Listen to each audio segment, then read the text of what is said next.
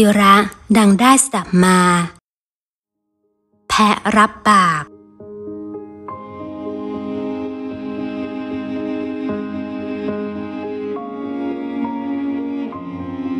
ชายคนหนึ่งต้องการไปทำธุระต่างถิ่น เขาห่อข้าวและกับข้าวสำหรับเป็นอาหารมื้อกลางวัน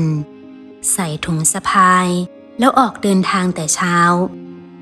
เดินทางมาหลายชั่วโมงจนถึงบ่าย แดดร้อนจัดและกระหายน้ำเต็มกำลัง จึงหยุดแวะที่ร่มไม้ชายทุ่งแห่งหนึ่ง ที่มีหนองน้ำอยู่ใกล้ๆ เขาวางถุงไว้ที่โคนไม้แล้วไปที่หนองน้ำกะว่าจะลูบหน้าลูบตาแล้วกลับมากินข้าว ในขณะที่เขาเดินออกไปนั้น ลิงตัวหนึ่งอยู่บนต้นไม้ เห็นชายคนนั้นเดินจากไป จึงลงจากต้นไม้แล้วหยิบถุงมารื้อค้น พบห่อข้าวและห่อกับข้าว จึงแกะกินอย่างรวดเร็ว จนหมดแล้วทิ้งเศษใบตองที่ห่อไว้ระเกะระกะ กินแล้วมันต้องการเช็ดมือที่เปื้อนอาหาร พอดีเหลือบเห็นแพะตัวหนึ่ง หากินอยู่ใกล้ๆล่มไม้ จึงวิ่งไปเช็ดมือที่เคราแพะ แล้วรีบกระโดดขึ้นต้นไม้ไปเหมือนไม่มีอะไรเกิดขึ้น ส่วนแพะนั้น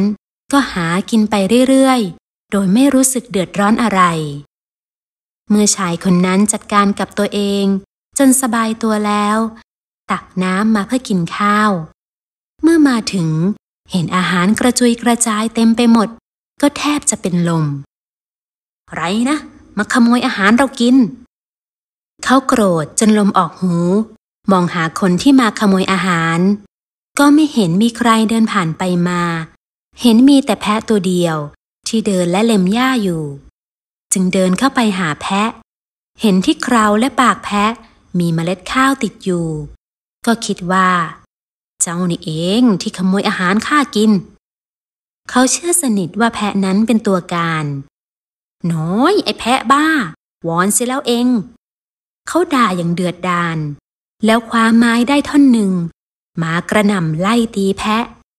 แพะวิ่งหนีด้วยความเจ็บและความกลัว แต่ไหนเลยจะสู้กำลังคนโกรธได้ มันจึงถูกชายคนนั้น ตามตี จนกระทั่งตาย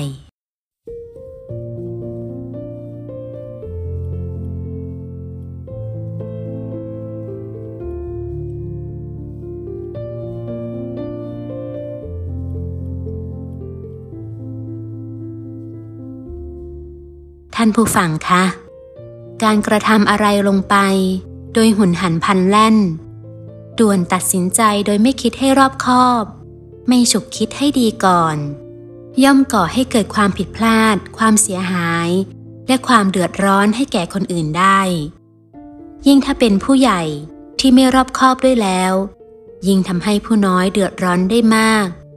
ย่อมทำให้เสียความยุติธรรมได้ง่าย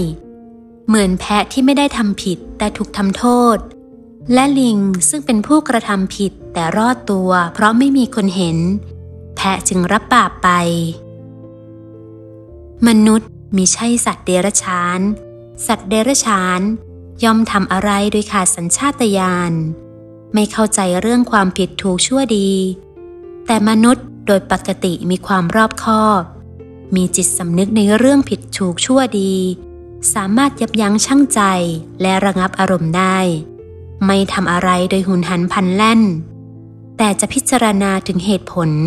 ความเป็นไปได้เสียก่อนเสมอ แต่เมื่อใดขาดความรอบคอบ ขาดจิตสำนึกที่ดี และทำอะไรโดยไม่พินิจให้ถี่ถ้วน